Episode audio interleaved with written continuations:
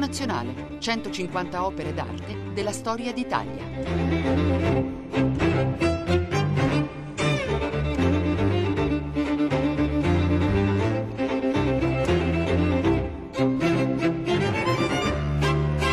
Buongiorno da Luca Scarlini dal Museo Nazionale di Radio tre. Per l'arte a corte, mecenatismo, gloria e splendore giunge una infinita opera magnifica e splendente che proviene dai tesori dei Borboni. Si tratta del Servizio dell'Oca, questo è il nome con cui è più noto, realizzato dalla Real Fabbrica di Napoli, che è uno dei capolavori delle manifatture di porcellana di Capodimonte.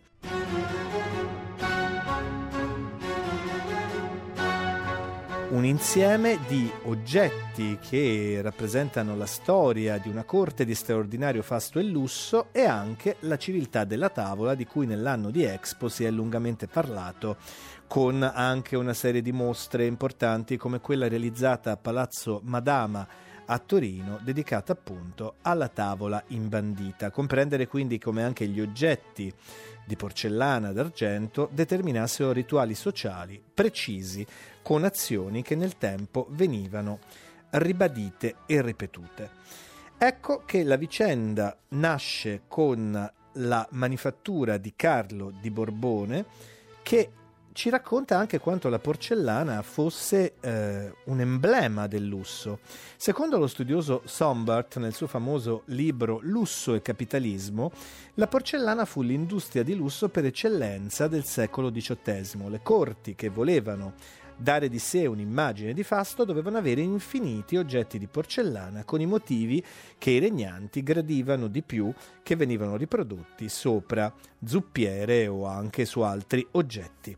Di questo ci parla Maia Confalone, storica dell'arte e studiosa di questa affascinante materia, e a lei quindi la parola per raccontarci il magnifico, enorme e complesso Servizio dell'Oca di Capodimonte. Real Fabbrica della Porcellana di Napoli, Servizio dell'Oca o delle Vedute del Regno, millesettecentonovantatré millesettecentonovantacinque. Porcellana policroma e dorata. Napoli, Museo Nazionale di Capodimonte.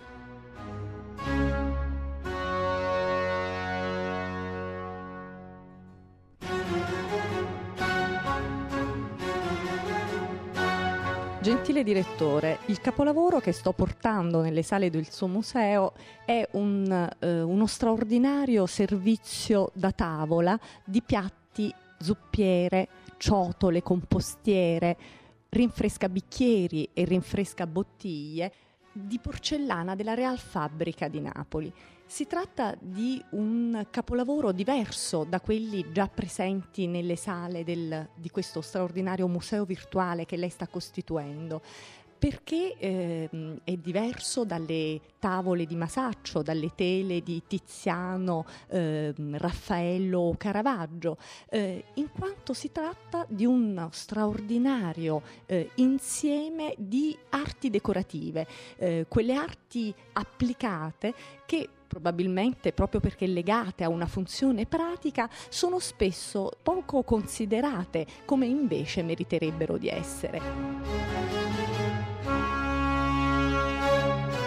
La straordinarietà di questo pezzo che eh, le sto portando e che, devo dire, probabilmente esce per la prima volta dalle sale di Capodimonte, dalla Galleria della Porcellana ehm, al piano nobile del Museo di Capodimonte, dove eh, è oggi custodito e dove fu praticamente riunito a partire dal milleottocentosettanta dal commendatore Annibale Sacco, l'intendente della Real Casa Sabauda, il quale fece questa straordinaria operazione di riprendere e riportare eh, nella Reggia di Capodimonte Capodimonte le porcellane disperse fra le varie residenze reali ex borboniche.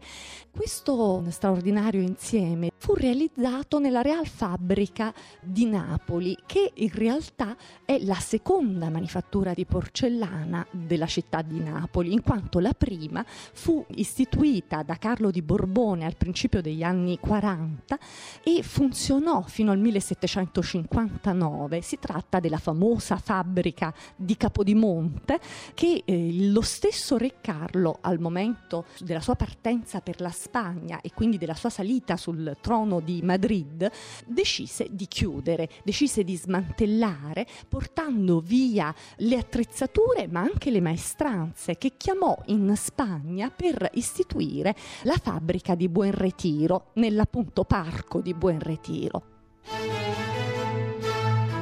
Questa manifattura eh, che invece produsse il servizio delle vedute napolitane, cioè il servizio di cui parliamo oggi, è la fabbrica che Ferdinando quarto di Borbone, figlio di Carlo, divenuto re appena otto anni e reggente eh, il trono di Napoli con l'aiuto del ministro Bernardo Tanucci, istituì sostanzialmente contro il volere paterno. Si tratta infatti di una fabbrica nata come un atto di ribellione da parte del figlio nei confronti del padre, il quale eh, continuava a negare il permesso di aprire nuovamente una manifattura di porcellana a Napoli. Ferdinando, nonostante il diniego paterno, decise di incaricare un militare di carriera che si chiamava Ricci di cominciare nuovamente le sperimentazioni per la creazione di questo impasto ceramico, e questa sperimentazione fu condotta a partire dal millesettecentosettantuno proprio da Luca Ricci in alcuni ambienti del, dei giardini della Reggia di Portici. La sperimentazione eh, utilizzò alcuni fondi praticamente destinati alla Real Fabbrica delle Armi di Torre Annunziata, di cui Ricci era direttore allora. Alcuni fondi economici per, proprio furono distratti per la conduzione di queste sperimentazioni.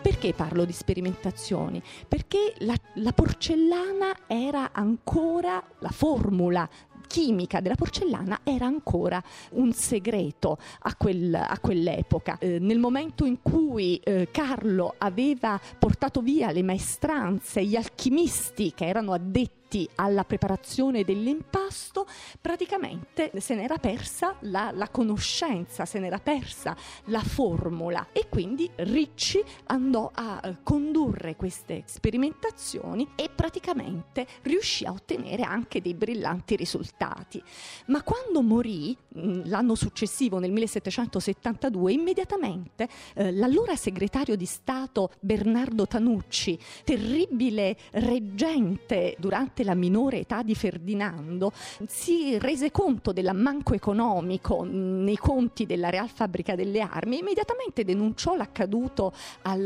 re Carlo. Tuttavia Tanucci eh, andò a intercedere per conto di Ferdinando, cercando di convincere Carlo a perdonare le intemperanze del giovane figlio e a eh, consentire che anche Napoli nuovamente avesse una manifattura di porcellana. Ecco qui quindi che nasce ufficialmente la manifattura della Real Fabbrica di Napoli, da alcuni studiosi chiamata Ferdinandea proprio perché istituita da Ferdinando quarto, e nel millesettecentosettantatré i locali adibiti proprio ad uso della manifattura in alcuni ambienti del Palazzo Reale mh, al centro della città di Napoli cominciano a consentire l'avvio della produzione.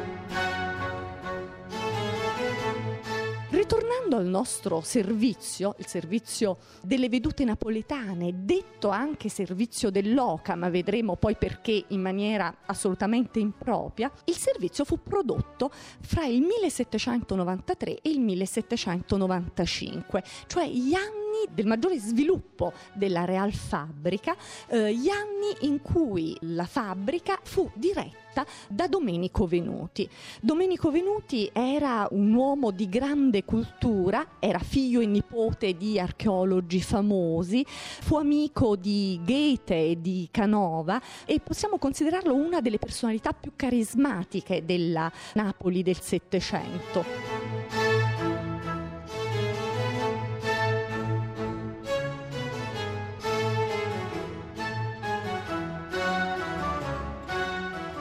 Questo nuovo direttore riorganizzò completamente la manifattura e soprattutto l'aprì a quel gusto neoclassico che ormai andava sempre più diffondendosi in tutte le capitali europee, grazie soprattutto agli straordinari esiti di quelle campagne di scavo archeologico condotte eh, prima da Carlo di Borbone e poi da Ferdinando nei siti antichi di Pompei, di Ercolano, di Stabia. E quindi queste scoperte archeologiche, che furono diffuse e promosse anche attraverso straordinari repertori di incisioni come le antichità di Ercolano esposte, andarono a mutare completamente il gusto artistico europeo, eh, passando da un gusto barocco prima e rococò poi a un, eh, rinnovata, una rinnovata temperie classicista.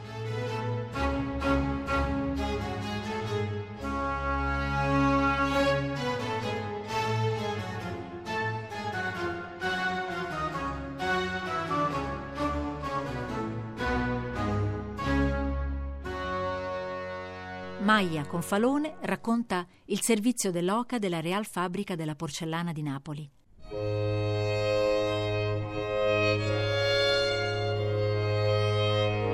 La porcellana era, oltre che un oggetto di grande lusso, anche un segreto, e Capodimonte poté essere installato in virtù del fatto che la moglie di Carlo di Borbone era una regina di Sassonia, e quindi dalla Sassonia, implorando, ottenne dal padre, che tratteneva segretamente e gelosamente tutto quello che era il mondo di Meissen, una serie di segreti importanti della fabbricazione. Di fatto egli poté quindi avere degli operai specializzati che venivano dalla Sassonia a Napoli e che aiutarono alla creazione di oggetti, anche perché la porcellana era segreta, non vi erano libri che raccontassero la fabbricazione e le corti si tenevano ben stretti i fabbricanti. La tradizione della tavola imbandita fa parte per i Borboni anche di una rappresentazione della corte particolarmente legata al lusso. Basti a riguardare quelle magnifiche tavole di vari autori, anche da anonimi, che ci rappresentano le feste carnevalesche che a Napoli si davano, in cui la corte borbonica adorava paragonarsi a quella persiana, che si considerava la corte più elegante del mondo per lo sfarzo degli abiti e degli oggetti. Domenico Venuti quindi incise moltissimo sulle eh, scelte artistiche e stilistiche dei prodotti della Real Fabbrica negli anni che andavano dal millesettecentottanta alla fine del, del secolo sostanzialmente. E eh, tornando al servizio dell'oca, dobbiamo dire che il suo nome è collegato proprio alla sua ispirazione ad alcuni modelli classici, in particolare il putto che strozza l'oca, collocato come impugnatura di alcune zuppiere, è in realtà ispirato a una scultura, eh, una copia romana di un originale ellenistico che si trova ai Musei Capitolini di Roma.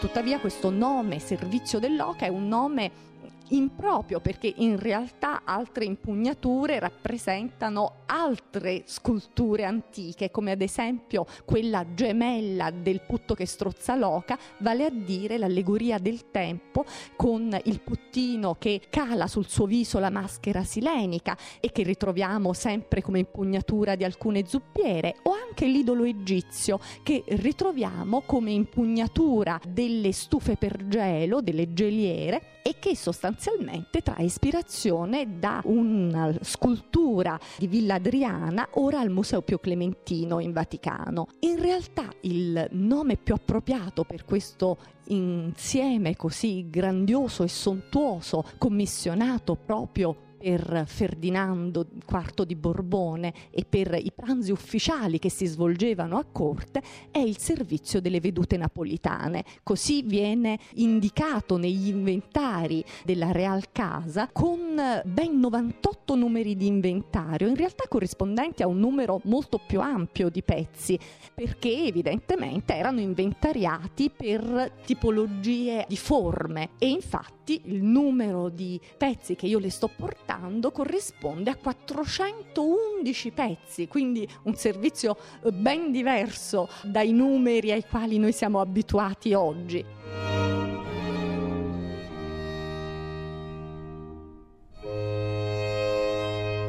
quattrocentoundici pezzi comprendenti addirittura centocinquanta piatti da coltello, undici piatti quadri, otto triangolari, dodici piatti tondi da portata di misure varie, venti ovali, eh, tutti rigorosamente decorati appunto con vedute del Regno di Napoli. E quando parlo di vedute del Regno di Napoli intendo dire non solo vedute della città di Napoli, ma anche vedute di Bari piuttosto che di Palermo, quindi vedute delle città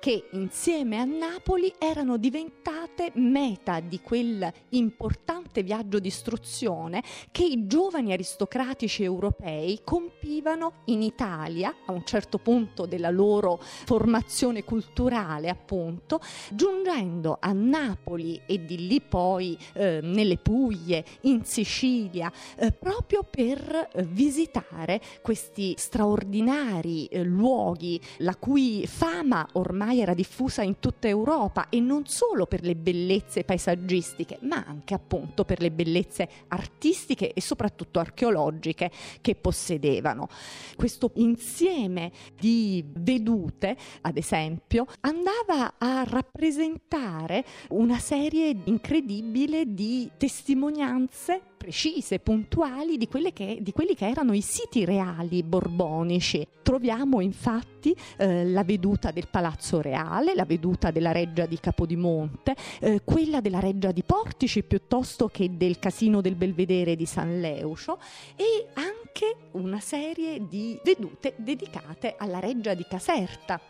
che era stata appunto eh, fondata alla metà del Settecento e che eh, diciamo compare in alcuni pezzi del servizio dell'Oca insieme al suo famoso parco con le fontane a cascata.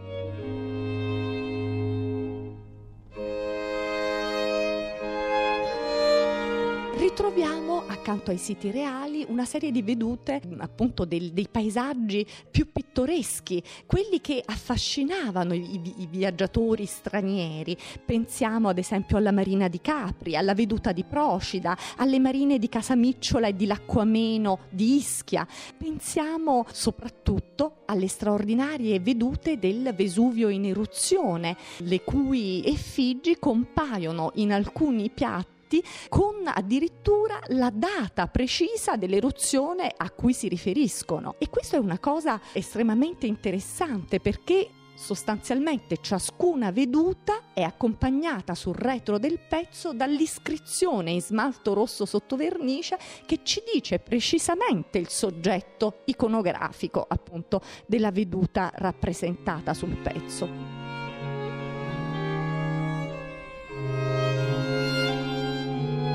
Accanto a questo campionario di bellezze pittoresche e romantiche, potremmo dire, compare anche una straordinaria serie di vedute Del, dei siti archeologici che appunto eh, tanta fama riscuotevano eh, in tutta Europa. E quindi abbiamo i templi di Pompei, i templi eh, di Baia, ma anche vedute dei templi di Pestum, che pur non essendo stati interessati dalla eruzione pliniana e quindi pur non essendo stati coperti eh, dalle ceneri, dai lapilli e dalla lava, tuttavia erano rimasti in uno stato di abbandono e totalmente ignorati dai visitatori, cosicché le vedute rappresentanti questi templi, realizzate sia da pittori di grande fama come Antonio Iorio ruoli, eh, sia appunto sui pezzi di porcellana di questi servizi, contribuirono alla riscoperta di, di questi siti.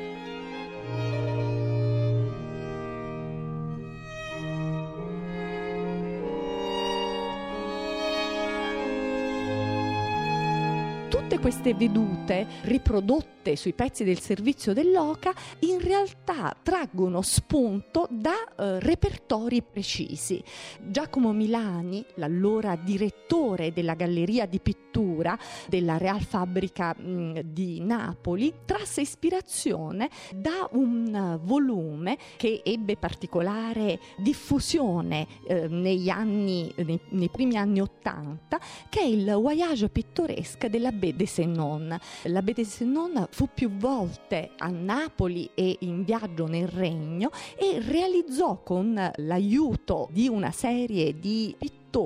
delle vedute che andavano a testimoniare proprio le tappe eh, di questo viaggio. Nasce quindi questo repertorio di incisioni in cinque volumi eh, da cui traggono ispirazione molte delle vedute presenti sul Servizio dell'Oca.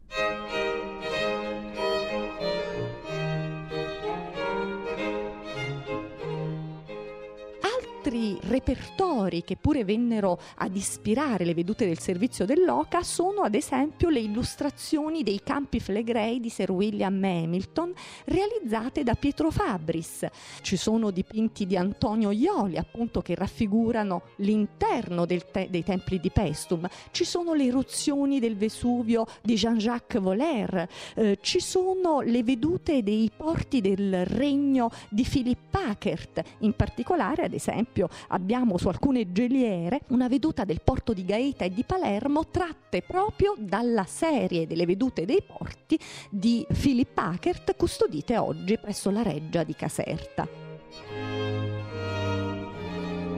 Maia Confalone racconta il Servizio dell'Oca della Real Fabbrica della Porcellana di Napoli. Entrate nelle sale dell'arte a corte, mecenatismo, gloria e splendore. La porta è sempre la stessa, museo radio tre punto rai punto it, dove potete trovare informazioni, bibliografie, approfondimenti, ma anche l'opera da vedere in tutta la sua completezza e da poter comprendere meglio nel suo sviluppo e nel suo meccanismo di racconto. Naturalmente, su Capodimonte e sulle manifatture napoletane che producevano non soltanto porcellane, ma anche oggetti meravigliosi di corallo, ma anche tutto un mondo di oggetti tessili in seta e anche arazzi come quelli bellissimi con opere di Giuseppe Bonito che raffigurano le vicende di Don Chisciotte. In buona sostanza, le manifatture reali avevano da relazionarsi sempre in modo assai forte con quello che aveva fatto di Napoli il luogo di maggior interesse per molte delle figure fondamentali dell'arte e della cultura del Settecento, ossia le grandi scoperte Ercolano, Pompei, che avevano dato ai Borboni una sorta di straordinario privilegio di relazione con il mondo classico. Quindi dalla Germania, Winckelmann, gli altri pensatori o artisti scendevano e rappresentavano immagini. Come ci viene raccontato da Maia Confalone, i piatti del Servizio dell'Oca avevano soprattutto vedute simili a quelle famose del pittore Philipp Hackert, che era pittore di corte. Ma poi, come ovvio, i decori che le cerate porcellane avevano, avevano diverse figurazioni. Ad esempio i fiori coreani, per parlare anche del gusto dell'orientalismo, quello stesso che ci fa vedere quella meravigliosa sala cinese che è stata ricostruita al Museo di Capodimonte, ma anche i fiori occidentali, e vi erano anche dei decori alla Watteau in riferimento al grande pittore francese, come anche vi erano scenette di genere e poi dopo numerosi riferimenti neoclassici che avevano a che vedere appunto con le grandi scoperte. Un mondo di straordinaria ricchezza in cui vi erano artisti importanti come il Gricci, Giuseppe Gricci e Filippo Tagliolini, che sapevano, nella dimensione di una tavola, creare oggetti di grande bellezza.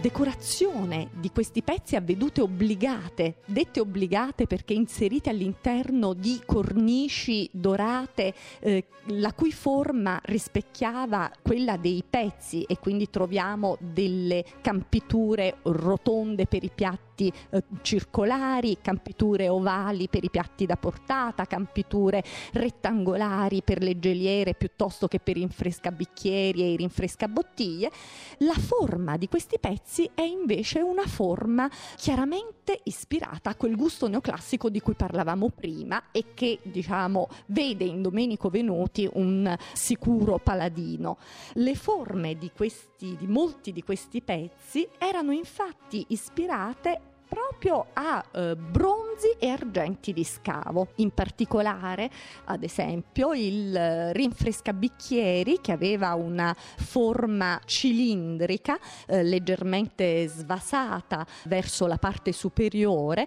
poggiava su dei piccoli grifi alati e aveva come prese due protomi femminili. Ecco, il modello di questi rinfrescabicchieri era proprio un secchiello in bronzo ritrovato a Ercolano e illustrato nel secondo volume del Voyage pittoresque dell'Abbé de Sennon, poggiante proprio su genietti alati e con protomi femminili come prese.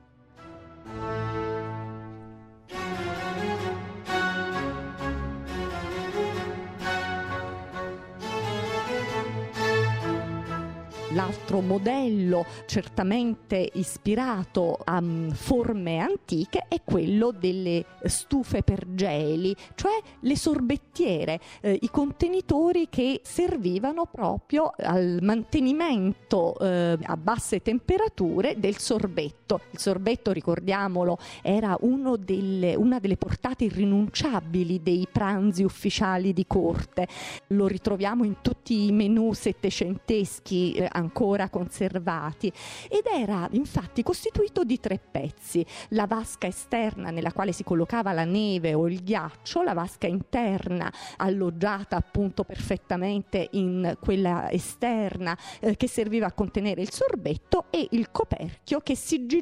il tutto e manteneva bassa la temperatura.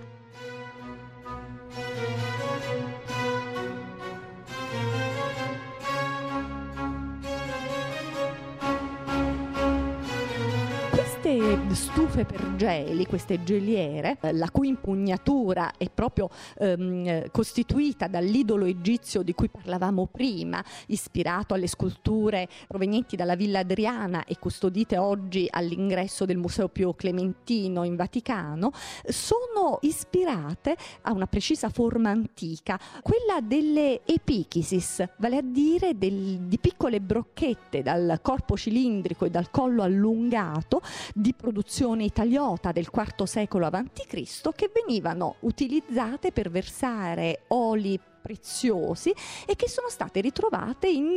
numerosi corredi tombali. Ancora una forma tratta dal mondo antico è quella dei rinfrescabicchieri. I rinfrescabicchieri venivano utilizzati per tenere appunto in fresco i bicchieri, i cui calici venivano immersi all'interno di questa vasca contenente dell'acqua, tenendo in equilibrio il gambo del calice fra specifici alloggiamenti del bordo del contenitore.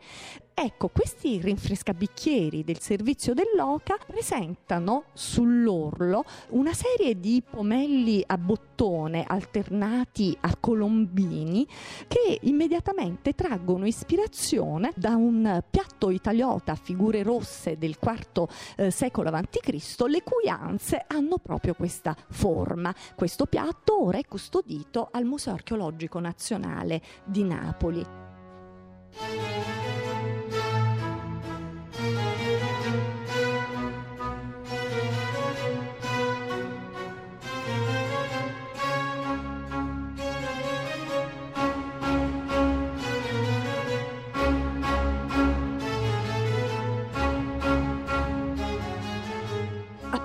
Della datazione del servizio dell'Oca, risalente appunto agli anni fra il millesettecentonovantatré e il millesettecentonovantacinque, va detto che un termine antequem non certo per eh, la datazione del, de, di questo straordinario insieme ehm, è il millesettecentonovantadue, perché a quell'anno risalgono una serie di lettere di Luigi Perschie, che era il vedore del reale Ramaglietto, vale a dire colui che si eh, occupava del vasellame di corte e del suo controllo, a Domenico Venuti, che era appunto in quegli anni il direttore della Real Fabbrica. In queste lettere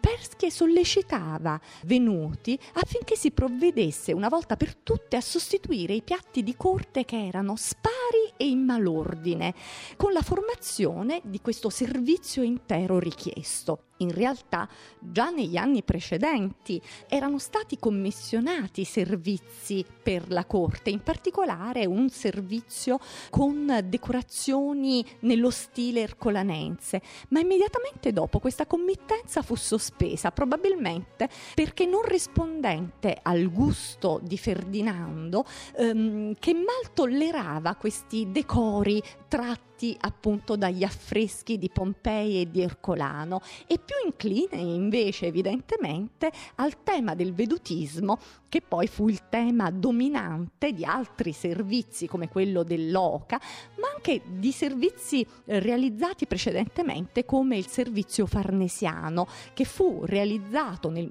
tra gli anni millesettecentottantaquattro e il millesettecentottantotto e che era proprio decorato con vedute.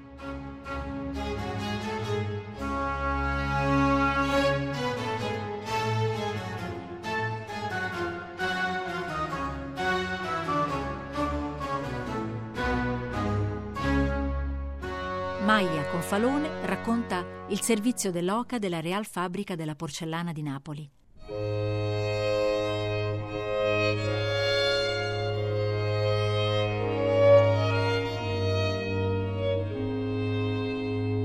Un'altra informazione estremamente interessante è che il servizio dell'Oca, così riccamente composto, con una serie anche di pezzi di piccole dimensioni eh, che andavano a completare l'insieme ehm, e che erano realizzati sempre in porcellana. Parlo ad esempio di salsiere, di burriere, di mostardiere, che normalmente, diciamo, secondo la precedente moda di guarnire le tavole, erano realizzati in argento, e che invece fu proprio Domenico Venuti a voler realizzare in porcellana per introdurre una moda e un gusto nuovo nel guarnire la tavola. Questo insieme già così articolato, già così sontuoso, era ulteriormente impreziosito da un dessert, vale a dire da un centrotavola altrettanto sontuoso e altrettanto ehm, interessante. Si trattava di un insieme di eh, plastiche, quindi di sculturine realizzate sia in porcellana dipinta che in biscuit. Il biscuit è un materiale ceramico non lucido come la porcellana, in quanto il biscotto non viene verniciato con la seconda cottura e con la coperta di cristallina, ma viene lasciato opaco. Ecco, in questo dessert erano ehm, praticamente contenute una serie di plastiche che davano immediatamente l'immagine di quello che era il Real Passeggio di Chiaia, la cosiddetta villa reale che i napoletani affettuosamente chiamavano le Tuglierie napoletane, che fu eh, realizzato su progetto di Vanvitelli nel millesettecentottantuno proprio per volere di Ferdinando, e che praticamente è il primo giardino europeo nato con una vocazione pubblica. Bisognerà aspettare invece la rivoluzione francese affinché i giardini dei palazzi reali e delle grandi residenze aristocratiche francesi fossero appunto mh, aperti al pubblico. Ecco, il Real Passeggio di Chiaia, con queste plastiche, troneggiava praticamente al centro del, delle tavole imbandite con il servizio dell'Oca, e infatti vi ritroviamo una serie di gruppi raffiguranti ad esempio dei borghesi vestiti secondo proprio la moda di fine Settecento, seduti sulle panchine, così come accadeva realmente nella Villa Reale, nel Real Passeggio, ma troviamo anche una serie di biscuit raffiguranti sculture antiche come l'Apollo del Belvedere, come il Papirio Ludovisi e come il famosissimo supplizio di Dirce, vale a dire il Toro Farnese, cioè quelle sculture antiche provenienti dalla collezione farnese, dalla collezione delle antichità farnesiane che Carlo portò a Napoli dopo la sua nomina, diciamo, sul eh, trono nel millesettecentotrentaquattro, e che venivano dalla collezione di Elisabetta Farnese.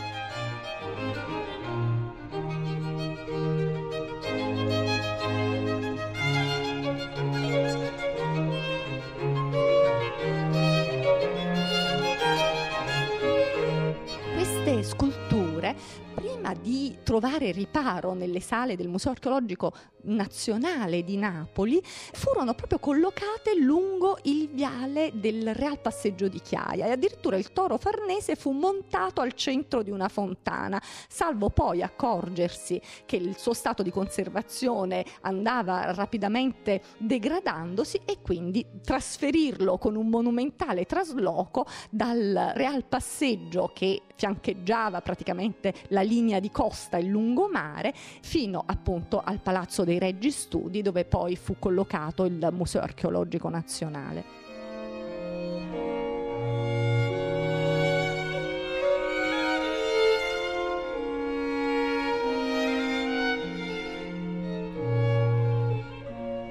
Dunque, mio caro direttore, io le lascio in custodia questo, questo prezioso eh, servizio, sperando che in questo modo eh, anche le, le arti decorative, che nei musei italiani eh, sono considerate di secondaria importanza, possano invece trovare quella fama e quell'apprezzamento che davvero meritano. Maia Confalone ha raccontato il servizio dell'Oca della Real Fabbrica della Porcellana di Napoli.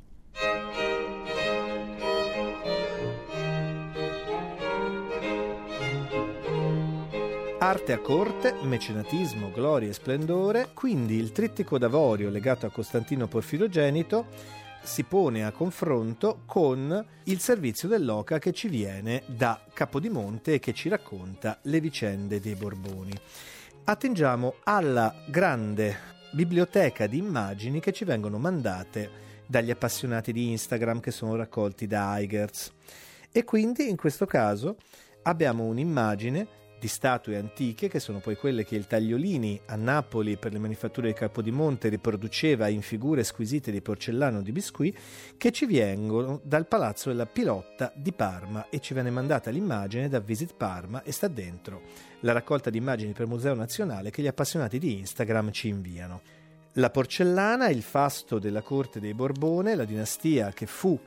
al potere a Napoli dal millesettecentotrentaquattro al milleottocentoventicinque, come ha raccontato in una monografia che è ormai un classico del genere Harold Acton, I Borboni di Napoli, appunto, recentemente è stata riedita da Giunti, e anche in questo lusso straordinario il gusto di poter bloccare il tempo. Si è parlato a lungo da parte di Maia Confalone dei rinfrescatoi, dei sorbetti, e nel calore campano dell'estate la meraviglia del fresco era quella che determinava anche gli oggetti straordinari che venivano prodotti per la prima volta in porcellana, essendo prima in argento o in altri materiali preziosi. Facciamo riferimento, per capire l'enfasi, la meraviglia del gelato che veniva servito o delle nevi che permettevano di bloccare il gran calore dell'estate per un attimo, E ci riferiamo a Lorenzo Magalotti, gran scienziato e scrittore alla fine del Seicento, il quale fu alla corte dei Medici come scienziato di corte e ci ha lasciato una poesia della sorbettiera, questa di fino argento sottil lamiera in picciol cerchio avvolta, quanta in sé ha raccolta cara gioia dei labri, almo contento dei cori e della vita robustezza infinita, essa se tu non sai di quelle nevi di gran sale asperse mille mille diverse dolcezze entro concepe. Quindi la dolcezza del gelo, pieno di sapori e di aromi, che era uno dei momenti fondamentali in cui esibire oggetto straordinario a Firenze in argento e a Napoli di porcellana. Qui si conclude Museo Nazionale e per una suggestione musicale la famosa opera ironica Il Socrate immaginario di Giovanni Paisiello su libretto di Giovanni Battista Lorenzi, che ci raffigura le avventure squinternate assurde di Don Tammaro Promontorio, un signore ricco che un giorno decide che è un filosofo e che tutta la sua vita deve essere improntata alla grandezza della filosofia. Un saluto da Luca Scarlini dal Museo Nazionale di Radio tre.